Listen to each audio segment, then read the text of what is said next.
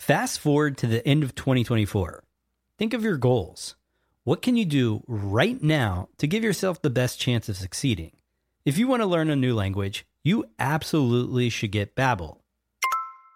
Be a better you in 2024 with Babbel, the science-backed language learning app that actually works. Don't pay hundreds of dollars for private tutors or waste hours on apps that don't really help you speak the language. Babbel's quick 10-minute lessons are handcrafted by over 200 language experts to help you start speaking a new language in as little as 3 weeks. I absolutely love Babbel because their courses help me learn real-life conversational skills. It's so easy to learn how to order food, ask for directions, speak to the locals without having to consult language apps. Babbel has over 16 million subscriptions sold. Plus, all of Babbel's 14 award-winning language courses are backed by their 20-day money-back guarantee. Here's a special limited-time offer for our listeners. Right now, get up to 60% off your Babbel subscription, but only for our listeners at babbel.com slash SPP. Get up to 60% off at babbel.com slash SPP. That's spelled B-A-B-B-E-L dot com slash SPP. Rules and restrictions may apply. This episode is brought to you by Visit Williamsburg. In Williamsburg, Virginia, there's never too much of a good thing. Whether you're a foodie, a golfer, a history buff, a shopaholic, an outdoor enthusiast, or a thrill seeker, you'll find what you came for here and more. So ask yourself, what is it you want? Discover Williamsburg and plan your trip at visitwilliamsburg.com. What's up, everyone? John here. The ninth annual People's Podcast Awards nominations are now open. Please head over to podcastawards.com and nominate Smart People Podcast for Best Education Podcast.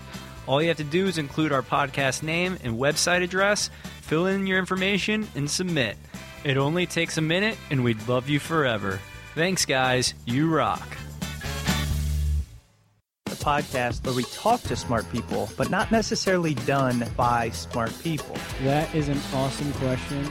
This one goes down probably on one of my top five. Hey, I like nutrition. I like to eat food. This is the coolest thing ever. We're going to do this forever. I wish I paid more attention in that class. You know, I'm going to be honest, I don't understand that. As a man, I just I don't get it. Welcome to smartpeoplepodcast.com. This episode's brought to you by Squarespace. We've said it before and we'll say it again. If you want to easily create an amazing website, you've got to use Squarespace, the website platform that can simply do it all. You want drag and drop features? They've got it. Integrated SEO? Yup, got that too. You don't know what SEO is? Don't worry, they take care of it for you.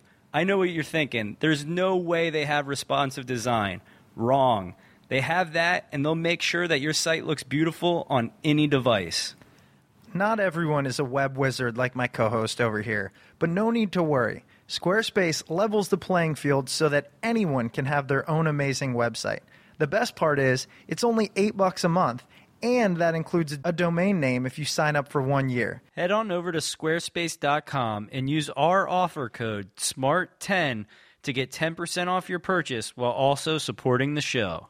Hey, everybody, welcome to Smart People Podcast. I am Chris Stemp. And I'm John Rojas. If you are joining us for the first time today, thanks for checking us out. Be sure to head to smartpeoplepodcast.com. We've got a lot of awesome episodes in the tank that you can check out. If you've listened for a while, yeah, we love you guys. Thanks for supporting the show, doing everything you do, using the Amazon banner, leaving reviews, connecting with us.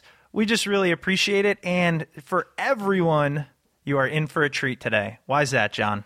I don't even know where to start. This guy is kind of one of my internet heroes, which is weird It is. because he's born after me, so he's younger than me. Well, that just means we're old now. It does, uh, dude. It's that's so weird. But it's like when you look at LeBron James. yeah, have you guys ever heard of a site called Reddit? Does I- that ring any bells? I feel like that's a ridiculous question. I also think it's a ridiculous question, but we are talking to the co-founder of Reddit. Alexis Ohanian. He's the man. I've actually had a chance to see him speak in person, and uh, aside from the fact creating one of the most popular websites ever, he's just a really well spoken guy. He's smart. I mean, you can just tell He's a smart guy. He has some great things to say about the internet, technology, entrepreneurship, and we cover that in our episode this week. So, as John mentioned, Alexis Ohanian, co founder of Reddit, also launched Hipmunk and Breadpig. I think there's some other stuff that uh, you, you check out that he does, right, Roach? Yeah, he does a show on The Verge called Small Empires, which is really cool. It's kind of like I don't know. It's it's he goes into startup firms and interviews the founders, and they walk around the spaces, and they just talk about the trials and tribulations that they went through and their, their successes. It's a really cool show on The Verge. So if you're into entrepreneurialism or being awesomeism, and he just came out with a new book. If you like this interview, you will love the book because it's just a more thought out, longer version in word form. So his book is Without Their Permission How the 21st Century Will Be Made, Not Managed. We're going to let you dive in. Great guest. We were just thrilled to have him on. Alexis Ohanian. See if you can hear me geek out.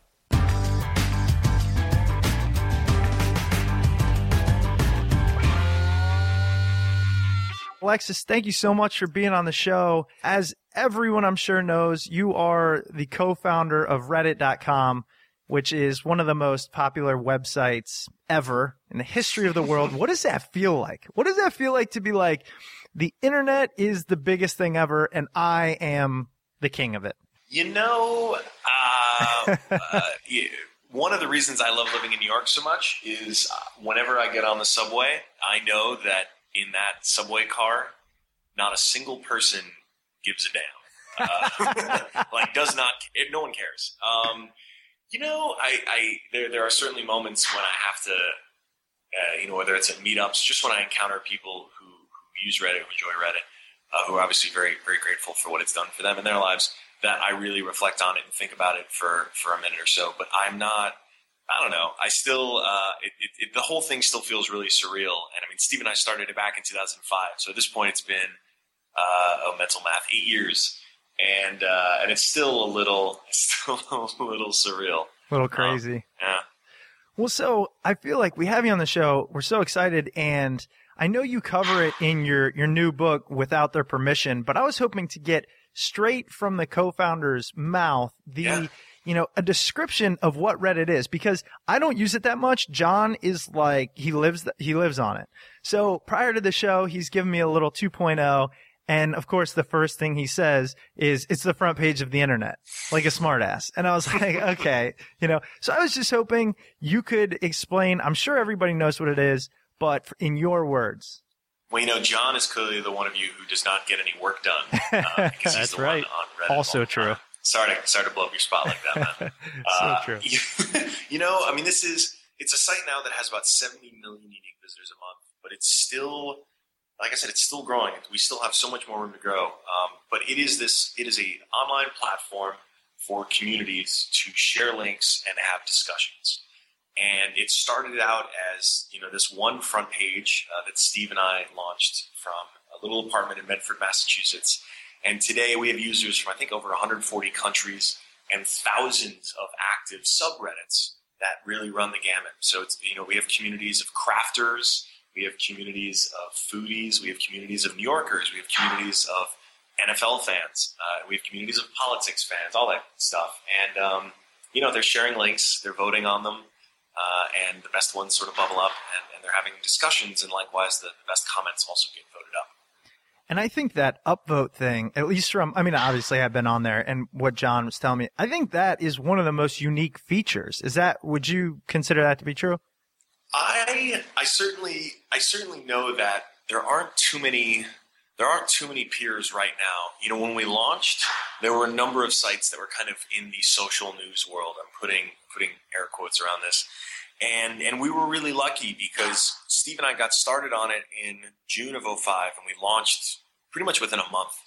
And during that month, we were totally head down and absorbed in solving this problem. And so all we knew was people were going to submit links and there was going to be some mechanism to vote on their sort of popularity. We, we thought initially we would just do it via clicks. We wouldn't even look at votes, but we knew we needed an explicit way to grade something. And then we, we argued I really wanted five stars, like on iTunes. And Steve was like, that is stupid. It should be simpler. and he was right. Uh, and, and we eventually got to, and you can see actually the iterations. I took screenshots of these all along the way.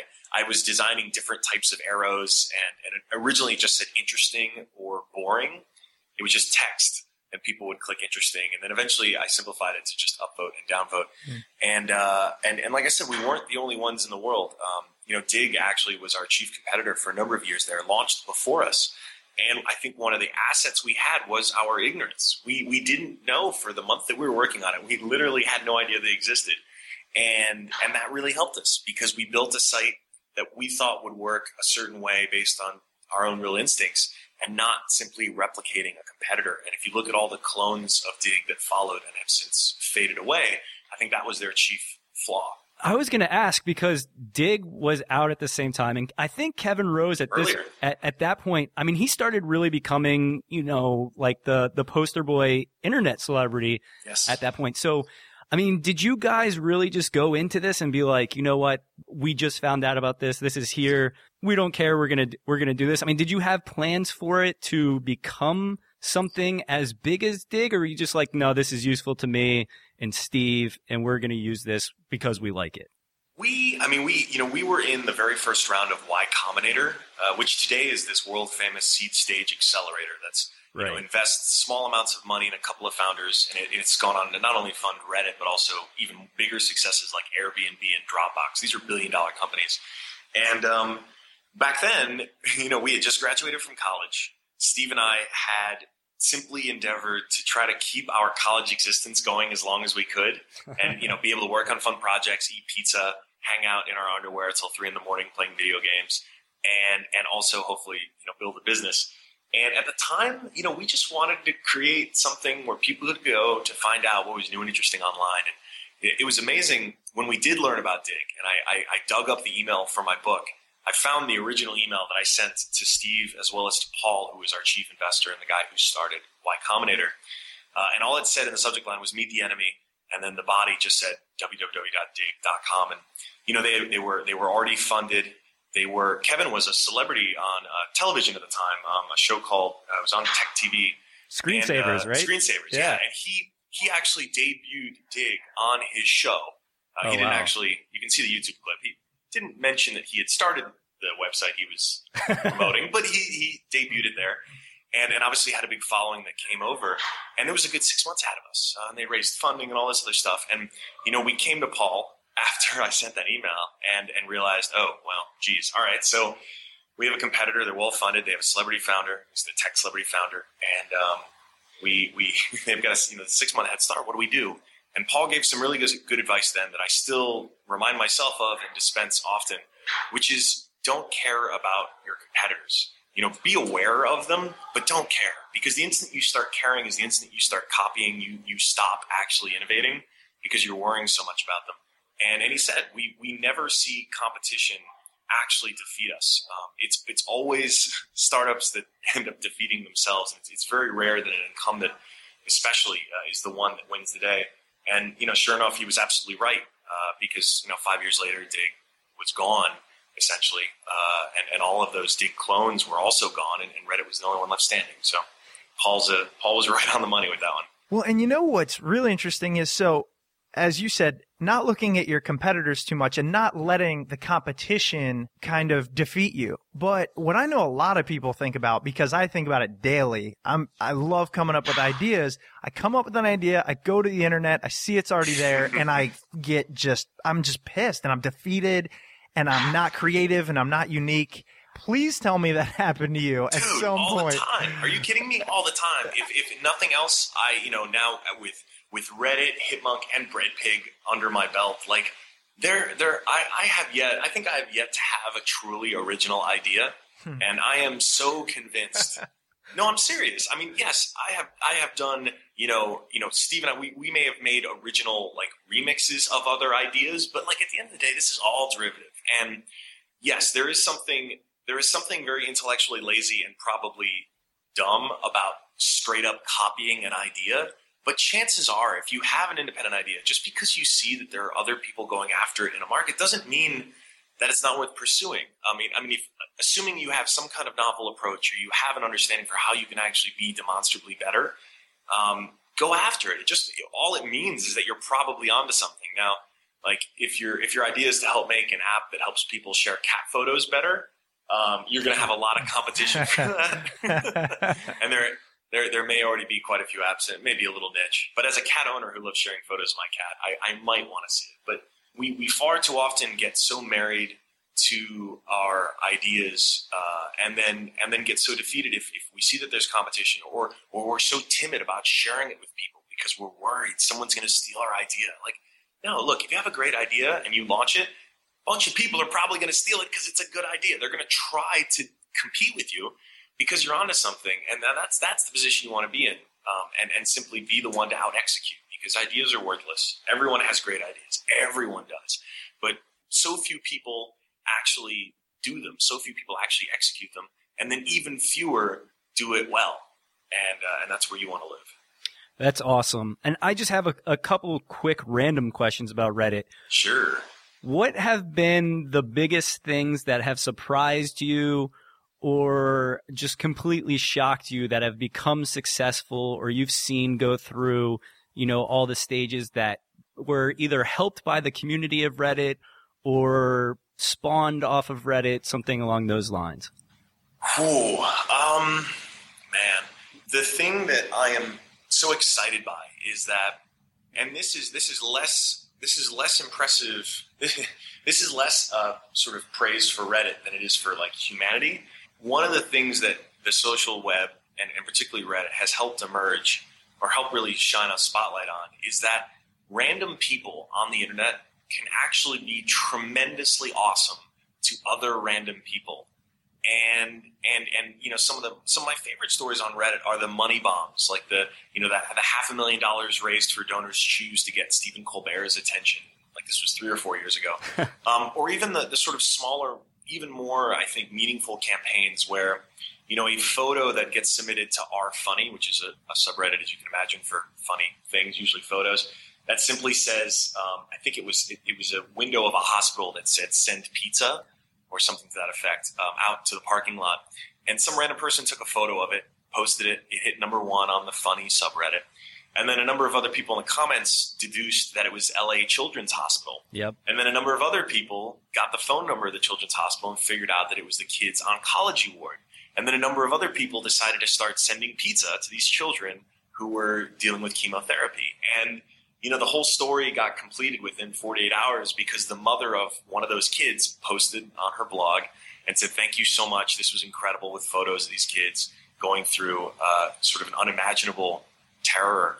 And look at this surprise people, you know, from all over the world are sending them pizza just because they saw a cute thing in the window. Like, that's, and again, I, you know, Reddit, Twitter, all these social media platforms they get credit for making these ideas or helping these ideas spread faster and further than ever before. But the core, I mean, the praise is is and the sort of responsibility there is on humans, and it's the fact that like kids that exact same age going through that same predicament 15 years ago would have done the exact same thing, and maybe one person who went through that parking lot would have stopped, would have asked, would have maybe sent that pizza, and and it would have been a wonderful, kind act that a few people would have appreciated, right? Those few kids and those whatever, those those parents. So it would have had a, some kind of an impact, but it would have still happened.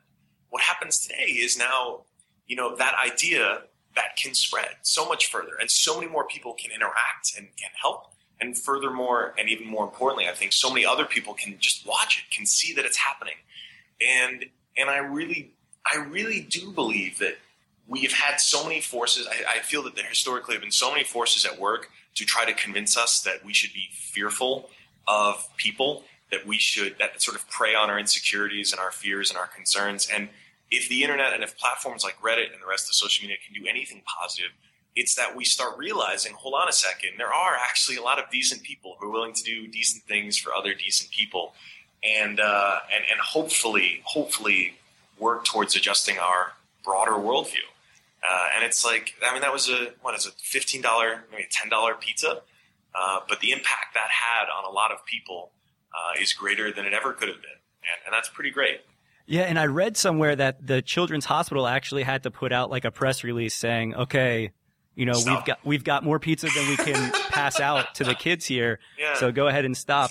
And it's I find it funny that you bring up that you know that fear comment because I participated in Random Acts of Christmas last year. I stumbled across it. I loved it. It was awesome. Mm-hmm. And there was a couple stories of people that were found out to, you know, have scammed these nice people within this mm. subreddit. So for like a week, people would come in randomly outside of this subreddit and be like, Oh, everybody's trolling and trying to spam and, and get free stuff. And the people within it were like, no, listen, this is human nature. There's a lot of really good people and there's a handful of people that take advantage of good people, but we're not going to stop. And I just, I think the community feel of these subreddits is beyond amazing. It's really cool. Yeah, and I hope I hope it can continue, and and and it is it is reflective again, like I said, of people. You know, in every community, in real life, in, or sorry, I shouldn't say in real life, offline as well as online. yeah, there there are going to be some free riders. There are going to be some people cheating the system, but Sure. Of course, those are the stories we hear about. You don't hear about all the people who live quiet, decent, good lives because they don't get headlines, and and now all of a sudden they do, they can, and and I think that's pretty great. I want to talk about how you basically created Reddit in your dorm room. And and I mean Uh, yeah, yeah, essentially. you know, I mean, you're like the poster child for that. Everybody, every kid in college, I don't care what they say, they would like to do that, right? Oh, I'm going to start a web- website and I'm going to be rich. I'm going to sell it in a year. I'm going to be rich. And you did it. So uh, tell us the not so glorious part. There has to be a bit like the, the tough part, the, the hardest thing you went through, the challenge, the biggest challenge. I mean, we could talk about this for days, but you know, for time's sake, I'm trying to narrow down the question to the big one.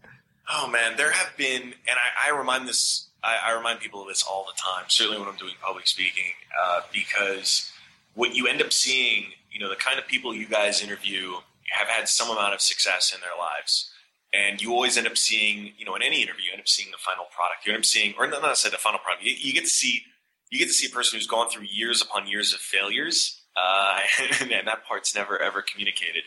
Um, but it happens. It absolutely happens. No one, I still don't feel like I know what I'm doing. And when we got started, we certainly didn't know what. And when you're fresh out of college or even while you're in school, you have this, this amazing superpower, which is you hopefully don't have a ton of responsibility. You don't have a lot of people who are dependent on you. You actually have this freedom. And, and as Bob Dylan said, you know, you ain't got nothing, you got nothing to lose. And so, you know, there were many days when Steve and I would wake up, look at each other, and and wonder like, are we wasting our time? Uh, you know, the first few months of Reddit, Steve actually he literally slept with his laptop. He was spooning his laptop Wow. uh, because the servers would go down so often, and he would get these like night tremors where he would just kind of wake up and check that the site was still up, uh, and sometimes actually, sure enough, the site was down. But you know, when you're you, you, for for all of those years, we had been working on projects that were in, in the classroom, and now all of a sudden, we were doing something that a bunch of people all over the world, you know, at the time it was probably only a few thousand, but then a bunch of people we didn't know were using, and were, you know, were pissed off when it wasn't working. Um, it was definitely diving in, and and some days you felt awful because you get that feedback email from someone who was just like, "This thing that you care so much about sucks. It is awful. You guys are idiots." Uh, I mean, you get this Yeah. stuff, and and you know, especially when you come from a generation of kids who got participation trophies from everything, uh, Mm-hmm. it is a it is a dose of reality. And and the sooner, and this is why, so we're doing a, a hundred stop book tour because I'm crazy. I was just going to say, I, Uh, and, and I want to tell college students this. I want to go to every one of these campuses and indoctrinate them with this idea of embracing the failure, especially while they're still in school, because it's the best time to be creating and learning. Yeah, it's funny because obviously with just the podcast, not nearly the size of Reddit or anything, but we get good comments, but we get bad ones. And you have to realize, A, sometimes they're really trying to be constructive. And B, John and I always say, you know, it's easier to tear down than to build something. So So true. Yeah, it's a- so so true. And the haters, haters gonna hate, man. Haters tell you, gonna hate. if you don't have some haters, you're probably not doing something right. You're probably not doing something meaningful enough yet to have sort of earned. Ra- if that's a, if that's a masochistic way to look at it, so be it. But like there is something to that, and and I'll tell you the uh, the the motivation trick that I very early on adopted was, and I still actually do this. Uh, I kept a wall of negative reinforcement. where I would print out some of the most vitriolic and hateful feedback emails, and I'd put them on the wall. And, and I still remember when we launched Reddit, like we'd get comments from people. This is the first company to come out of Y Combinator, and so a lot of people were kind of looking to see what would happen. And, and, and like people just just really hating on us, telling us that it was totally unoriginal, totally terrible, just we were idiots. And I'd print them out and, and use them as motivation um, because it was so helpful. Frankly, it was so helpful to have that as a motivation source and I would thank all of those people. I will thank all of those people right now if you have ever hated on me that I have done. Um, thank you, because it is incredibly motivating, uh, and it is incredibly empowering to have something that you are proud of and that you've put a lot of work into, and to know that there are even people out there who are willing to hate on it that much uh, means you are doing something. And then with every little bit of success you get, every new subscriber you have to your podcast, every new reader you have on your blog, every new user on your website, it feels like a small little victory. Uh, and and it's just it, it is helpful even when you achieve a certain amount of success to remember that you still have a long ways to go and that you still aren't you're, you're obviously not infallible uh, and that you know you're obviously never going to please everyone but uh, there are always going to be haters man and uh, so I throw them up on the wall and, and use them as motivation. Now I know I'm gonna I'm jumping around here a little bit, but how did you get in touch with Y Combinator? Because you know you're at UVA, and at the same time, Chris and I are just down the street at at JMU, and we certainly didn't you know know how to get in touch with any of these people or those type of things. How did you get involved with Y Combinator? how did that all evolve? I mean, he was involved in it because he went to UVA. Okay, that's oh, no, no, no, no. I was going to say go Dukes. Yeah, yeah. No, I, no, no, no. That is no, that is sadly not. That no, no, no. Um, actually, I'll tell you. I think being from Virginia, or at least going to school in Virginia, had did help us uh, because we lucked out. Um, Steve's then girlfriend uh, had seen randomly that Paul Graham was giving this talk up at Harvard during our senior year spring break and, you know, she told him Steve was a huge fan of Paul's. Um, he was sort of a, a, scholar about this particular programming language Steve loved called Lisp. He read and had a, a, couple of his books and really respected him. He'd written a bunch of essays about startups and technology. And he emailed me this one day and, and was like, Hey, it's during our spring break. Like, do you mind going up to Boston instead of like to a beach? And I was like, Of course. Like, I hate beaches. You can't use your laptop there. There's too much glare. Like, it's not fun. See, that's so, the big difference right there. We were, we're traveling to like Bahamas or say, Mexico. Yeah, kids, that's listen up. If you want to, if you want to start a company, go listen to somebody speak at Harvard. If you want to start a podcast, go to Puerto Vallarta. okay. Although, although I must say, JMU uh, knows how to throw down. It was just a few years ago. You guys had to bring in, uh, was it riot police? Yeah, oh, yeah, the tear gas and rubber bullets. Rubber bullets. Yep. Yeah. Wow. Well, so while you know, instead of tear gas and rubber bullets, we were on a train uh, in a room full of other nerds who were hearing this guy talk about this. It was his essay was called "How to Start a Startup," and afterward, Steve rushed up to him and got an autograph in one of his books. And then I followed and I said, "Dr. Graham," because back then he was Dr. Graham. Um, we, you know, it would totally be worth the cost of buying you a drink to pitch you on our startup. Uh, we came all the way up from Virginia and, he, interrupted me, he and he was like, You guys came all the way from Virginia? Like, I don't know if he just didn't think we had trains or planes or what, but he was amazed. And, uh, and he was like, You know what? Sure, let's go get, let's get some, let's get some coffee afterward. And we, we pitched him on our startup idea. Uh, and that really opened the door for us into Y Combinator. So it was some serendipity and uh, and a train ride from Virginia. That's what it takes. That's amazing. Well, I wanted to move on because aside from Reddit and everything, you just have a wealth of knowledge when it comes to the internet. I saw you speak a couple months ago, and you really do just have a lot of good insight. And oh, well, thank you. You know, I'm looking forward to at the time of the recording, your book isn't out, but I can't wait to read it. And and the book is without their permission, how the 21st century will be made, not managed. So I wanted to talk a little bit about that. And first, to kick it off, kind of where did the title come from? Without their permission, what does that mean? I realized, uh, and I've you know I've done a couple of startups. I've invested in a ton. I've I've done a good bit of nonprofit work. Um, I get to speak on a variety of different topics that all come back to how the internet is changing the world. Uh, and I found that no matter if I was talking to college students or nonprofits or Fortune 500 CEOs, the, the same themes kept emerging. And the common one was that as the internet continues to, to change, and disrupt is the bingo word, but continues to change so many industries, the common reality for all of them is that where there was traditionally gatekeepers, where there was traditionally uh, a certain way of doing things, a status quo, a convention, it is being radically altered. And, and you can start doing stuff without their permission, There being traditional gatekeepers, whether it's entertainment, whether it's in business, whether it's in philanthropy. And it's, it is, it is a very liberating thing. And we see it in startups. It, it kind of is a riff off of this idea of permissionless innovation, which is why the internet economy is so vibrant and so successful. Uh, it's because if you have an idea and you want to create the front page of the internet, or you want to create uh, you want to create the next Kickstarter, the next Etsy, the next Tumblr, the next Instagram, you really don't have many barriers to entry. You need a credit card. You know, when we started, we needed to actually assemble the servers and install them in a facility. Today, you just need a credit card or an Amazon account, and those initial hosting fees are going to cost less than your cable bill, and a computer, an internet connection, and your mind. Uh, now, obviously, the skills to build these websites are not trivial, but when the only cost is time, essentially, that's amazing. That means you're going to see so many new ideas come to the world that otherwise wouldn't have. Because right, if you wanted to, if you wanted to change the world during the Industrial Revolution, you had to open a factory. And today, in the Internet Revolution, you only need to open a laptop.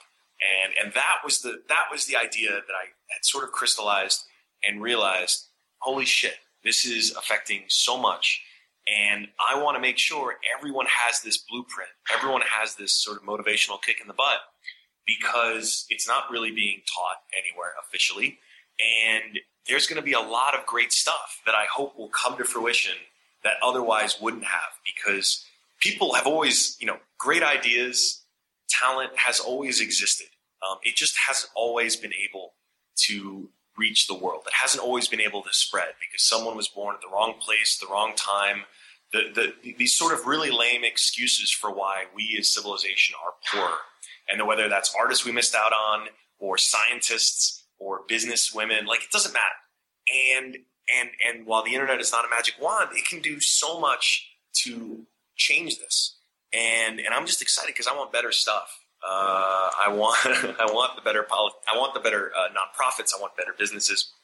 I want better artists, um, and I want even better politicians, which is probably the biggest stretch, but I think it can happen.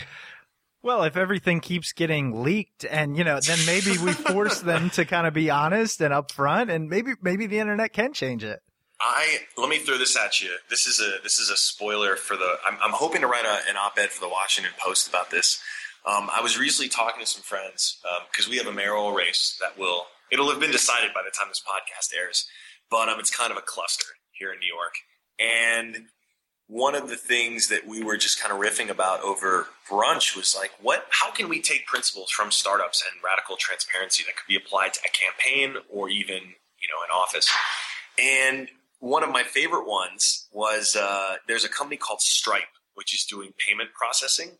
They want to be the easiest way for you to accept credit card payments online. It literally takes minutes and you can have you can accept credit card payments on your website. We use it on breadpig it's amazing and one of their policies is all of their emails, all of their at Stripe emails are publicly shared.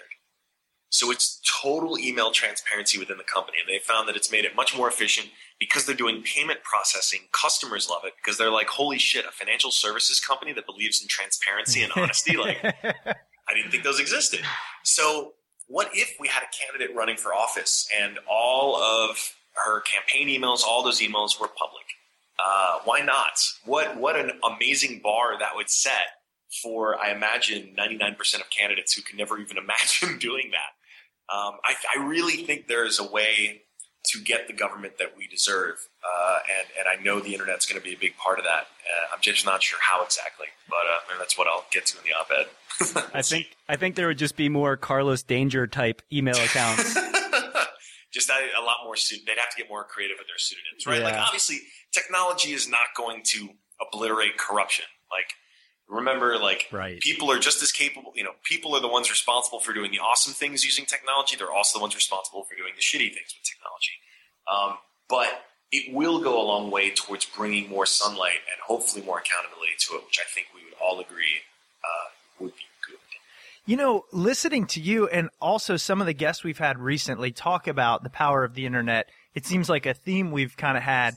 And I personally get terrified because John is, I mean, I call him this every episode, but he's a nerd. Like he lives on the internet. He's, he's constantly connected. It's absurd. But those are the type of people, for the most part, that are changing the world. And that is not me. And so I was wondering, what do you what's your message to people who aren't you know coders who don't love being in front of a computer love what the internet brings and, and might not have the the background for it Well, you know, this is this is going to be a major theme of the college tour. Like right now, there are, I'd say, I can't even quantify it. I know the mayor's office here in New York tried to put a number on the number of tech jobs available here in the city. There is such demand. Every company I work with is hiring developers right now. At a time when this economy is still kind of finding its swagger again, like the tech industry cannot hire enough developers. So here is a huge, huge demand. And these are jobs that pay very well with lots of perks, working on projects that you think are going to change the world. Like this, these are kind of close to dream jobs. And yet there is still this disparity between supply and demand. Now, here's the other, here's, here's the real mind job to it. Here is one of probably the most valuable skills of this century. I'd argue the most valuable skill. And it is also one of the most freely accessible and learnable skills ever. So whether it's Mark Zuckerberg or whether it was Steve, my Reddit co-founder, you know, uh, they they both had backgrounds in computer science education, but most of what they used to actually build their uh, their their companies was learned freely online. So it was through tutorials. It was because of open source software. It was because of uh, online communities of people basically saying, "Hey, I'm stuck trying to do such and such. Can you help me?" Um, that they learned, and it's it's this conundrum too, because like I said, it's it's a clearly very valuable skill that is very much in demand, and it is also more freely available than anything else. And you know, there are platforms that exist today that didn't exist seven years ago, like Codecademy. Rails for Zombies is a really good tutorial. Uh, it involves well zombies. Um, that, that are making learning how to code more and more accessible every day. There are lots of people working to solve this. And I mean, frankly, my advice is you know, that's, that's one of the best things you can do. And there's almost no excuse not to at least try. If you have the computer, if you have the internet connection, you literally, right now, you could have, and I would have hoped you would have, looked up in your browser and started a Codecademy class. Hmm. like right now, even while I'm talking, just be like, blah, blah, blah, this guy's just talking, I'm going to Code Academy and start learning and and not everyone is going to become a Mark Zuckerberg or a Steve Huffman. Fine, but that foundation, those skills are going to be so applicable to just about anything you want to do. Because as soon as you realize, and, I, and this is coming from someone who thought he was going to be a developer until he got to college and met Steve, and then realized that kid's going to play in the Olympics one day, and I'm probably just going to ride the bench here at college. And I, I took a few more CS classes, but if I could do it all over again, oh God, I would have I would have invested so much more in in that. I would have taken my own advice. I hope i know uh, because it's just so much more valuable. We can actually build something. That's the thing. I, I think, especially, you know, back when we went to school, I mean, not that long ago, but I wasn't looking at the internet as a place to build something. But if you do, it takes kind of that connotation of, oh, you're just sitting around typing in a bunch of weird symbols and something comes out. I mean, it literally is constructing modern Legos. Yeah. Yes, That's exactly. really what it is. Infinite set of Legos. Yeah. Yeah. Um, now I know we're like really coming up on time. Do you have five more minutes or do you got to run? Totally. Oh, okay. Great. For, for a couple of dukes, yeah, of course. I appreciate it. Awesome. and, and be very clear for listeners, not Blue Devils, not Ah. people who went to Duke. If you guys had gone to Duke, this thing would have been over. I abso- totally right agree on, with right you. on the dot. If we went to Duke, I well, I don't even. I don't want to go there. I, I wanted to ask you kind of a selfish question because I recently started doing Codecademy, Rails for Zombies, and then the Learn Python the hard way, just trying to figure out which one kind of sticks. But the problem that I have is trying to find, I, I don't want to say like the free time because the free time exists, but enough time to really dive into it. Um, so I started looking into those like dev boot camps and those type of things. Do yeah, you yeah. think what what are your opinion on those? I mean, are, are those worth people putting out that initial investment and spending those three four months just diving into coding every single day? Yes. I mean, All right, if- I'm starting starting the think it sounds next open class. I don't want you to quit the podcast though, but I mean, I'll keep doing the podcast. I listen, Yeah. I'll quit my job or take a leave of absence or something and spend those four months doing it. from from what I've heard, uh, and actually, you know, we had Hipmunk grabbed someone who had, you know, she had never programmed before, and and came out of Dev Boot Camp and was was hireable. That is a very intensive way to do it, and and it's not cheap.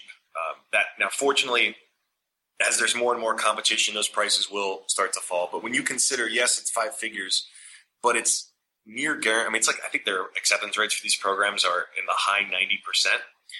Uh, yeah, I think there are a lot of people who have some disposable income, who have sa- rather who have some savings uh, that they've accrued over the years and are looking to get into the tech world. I consider it to be an extremely valuable investment because, like I said, it doesn't guarantee you a job, but in this economy, it's about as close to a guarantee as you can get, and it's an amazing, amazing industry. I'm, I'm biased, of course, but uh, it's it's really powerful, and I can't stress it enough. Like we all have ideas, we all do, and the difference between the ones who have the ideas and the ones who actually execute on them, the ones who are the successful ones who you get to interview on podcasts, is because they have the skills, or in my case, they've ridden on the coattails of people who have the skills do this stuff, to actually build it. Because at the end of the day, nothing matters when it comes to an idea when you're just talking. When it's just words and like gyrating hands, like that doesn't matter. Like if you build something that actually has users that you can actually learn from and iterate on, uh, that that is when it actually starts working and, and magic starts happening. So please, please, please, please, if you have if you have the money, I think it is very, very worthwhile. Uh, and even if you if you don't, there is more discipline involved. But when you consider and look, dude, I've I play this. I say this all the time too. I'm like, I am just so busy, and then I remember and I catch myself, and I feel like I, I feel honest when I say I am so effing busy. I have no time for this stuff. But then I catch myself watching uh, Breaking Bad, and I catch myself watching uh, Orange Is the New Black. Such a good show, by the way. Great shows, great shows. And and I still feel like you know, if I'm gonna have my guilty pleasure, at least it's gonna be high quality television. Yep. But uh, but still, there are we all have times when I'm when I sleep an extra hour because I just don't want to get out of bed, or when I'm like playing with my cat for 30 minutes. Like, I mean, I still probably will always do that, but like, we we all have decisions that we make, and we all are too busy. We all have too much stuff going on. Okay, but it's the decision between curbing the the stuff that is pretty much everything else Mhm. and and devoting at least some of that time to learning this skill. And again, it is not trivial, but the cost benefit on it is absurdly high. That's all I needed to hear, man. Yeah, that's the light bulb. So we can say in 10 years, because I'm riding John's coattails with the tech thing. So in 10 years, we could say, we talked to the co-founder of Reddit, Alexis, and that was the start of our business. So Great. well, that's and that is. I'll tell you. I, I joke about it in the book, but it's true. I want people to tweet at me or email me when they do find the great success that I hopefully could have played some small role in, and tell me so that I can take all the credit, yes. all of it, and That I will gloat about that until the day I die. well, we will be sure to do that if it ever comes. Or at least an episode of uh, Small Empires, you know? yeah. Yes. Oh, well, dude. Yeah, you know, the the first season has gone really, really well, and uh, we're already talking. I don't want to jinx it. We're already talking about different seasons as well as different locations. Oh, that'll be cool. So, uh, I mean, I love New York, but um, there are small empires all over the world, and uh, I'm looking forward to traveling. Well, Alexis, about ready to let you go. I know you have 10 companies to run. I have, I have uh, the fire round. Three quick questions can be answered in, you know, 20 seconds. All right, bring All it on. So what was the last great book that you read? Ooh, ooh, ooh, ooh, I know, it's not man. easy. Uh, the last great book that I read, you Or know, The Signal and the. Noise Hmm. um, by Nate Silver is it is, and I love nonfiction, so you're not going to get a lot of fiction out of me, um, unfortunately. But uh, but that was a book. That was a book that challenged me because yeah, I took a few stats classes, and Nate Nate actually does a very good job keeping it like accessible for people like me. Uh, I, I took a couple stats classes in college, but it really is, and what 538 and specifically Nate have done for data. Wait, I'm doing a shitty job of this 30 second thing. Anyway, Signal the Noise by Nate Silver. It's it's it is it is so important uh, because I really believe data driven journalism is the future. At least I want it to be. John loves Nate Silver, by the way. I do too, but um, that's neither here nor there. Nerds. yeah, exactly. What is the best advice you have for the intellectually curious? Yeah, jeez. Uh, the the uh, the internet is awesome and full of things to stimulate your intellectual curiosity. Uh, I mean, that's uh, yeah, right. Under thirty seconds. That's it. I mean, the right. It's the world's greatest library and stage in one, and that is amazing. So go do stuff on it. Perfect. And what app, tool, or process are you using these days that is making your life better? Probably Evernote. And I should disclose that I'm an investor, but uh, I love me some Evernote. Uh, it's it's the note note taking apps used to be one of those jokes for like, oh, what app are you working on? Oh, a note taking app. Like, good luck with that. Uh, and and they managed to actually make it amazing. Um, so yeah, that saves that saves my butt on a daily basis. Nice. All right, my fourth and final question here. John just made this up. yeah, do you need a personal assistant or intern? Uh, he's just he's just fishing now. This just became a job application. Yeah, we tricked you. That was the I whole had show. had to throw it in. No, nicely done. I, I actually, so true story. The um, I had a summer intern who is now my tour manager. This guy Richie, uh, he, I, I, met him once, and I was like, you know what? I like you, kid. Let's let's let's make this happen. I'm going to give Wow. you a ton of responsibility, and I need to plan a hundred stop book tour all over the country. And he's done a phenomenal job. So I and I also want to stress probably the most important part of that uh, is pay your interns. He was also a paid intern. And I think that unpaid interns are, uh, I mean, I think they are technically criminal, um, but even figuratively speaking, uh, it's pretty effed up. So don't Completely do that. agree. All right, Alexis, well, you have been extremely generous with your time. We're, we're going to let you go. Your book, Without Their Permission How the 21st Century Will Be Made, Not Managed. Can't wait for that to come out. Where would you like our people to go read about you, find out about you, connect with you? Because there are a million places. You know, the most direct way is on the Twitters. Um, don't let my ethnic name scare you. It's just Alexis Ohanian. Uh, you can hit me at Twitter. Um, that's that's the best way to reach out and say hello. Um, and I hope you do. Uh, whether you've heard the podcast and like what I have to say, or hate what I have to say, uh, and then hopefully if you read the book and love it or hate it, let me know. Yeah, and we'll be sure to put a link to the book. Really excited for that coming out. And again, thanks so much. Best of luck with changing the world. Really uh, looking forward to what comes next. Oh well, thank you. And seriously, guys, whatever the thing is, when you get when you when you're there accepting the Nobel Peace Prize, Yep. I want my shout out so that I can take credit for it. You'll get it. Don't worry.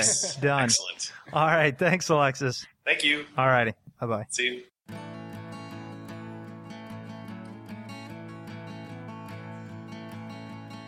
Welcome back, guys. I hope you guys enjoyed that interview with Alexis. Obviously, I did. I mean, I guess I do have to ask kind of a selfish question. Would you mind if I participated on the podcast from Skype while I'm off at Dev Boot Camp? Because that needs to happen.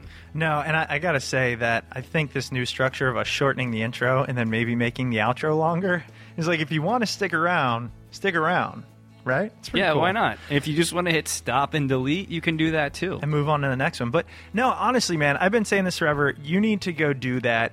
And for selfish reasons, from my own perspective, then I can take all my crazy ideas and say, hey, Roach, Figure go, out go how to code do this. this. because, like we said, as soon as we got done interviewing Alexis, we've known each other for so long, we've come up with ideas, a bunch of which I think could have worked, but w- we don't necessarily. I mean, we have minimal tools, but we need maximum tools. They're on paper, and that's as far as they get. It's So like, get do you want to see some cool drawings and some cool concepts of things? I don't know. We're No, putting it out wants to see there to tens of thousands of people, and so you can't back out now. Oh my god, I have so many accountability buddies. Yeah, accountability buddies. Hopefully, you guys enjoyed that. As I mentioned, smartpeoplepodcast.com. Go check out the site. You can look at, you know, past episodes, blog posts, all that good stuff. Connect with us. We love hearing from you. We really love getting your feedback and trying to make the show better. I mean, that's what we're out to do. As Alexis said, try to make the world suck less. Hopefully, we are doing that. Yeah, email us, tweet at us. If you're on Facebook, you can message us on there. We respond. We'll respond to every single person that reaches out. Personally, I love getting messages from people. You know what would be really cool, actually? Let's have everybody tweet at Alexis Ohanian. So his last name is Ohanian, O H A N I A N, and say, loved what you had to say on at Smart People Pod. Maybe he'll think we did something. Yeah, hire John as your intern. Everybody tweet him that. Freaking believe you asked him that. Dude, I'm He not going to from- give up on that.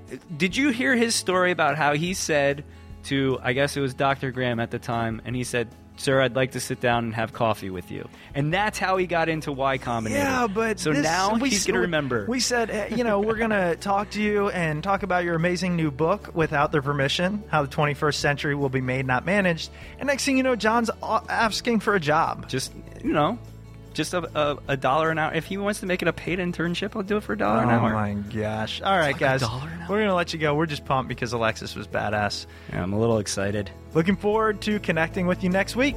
Talk to you then.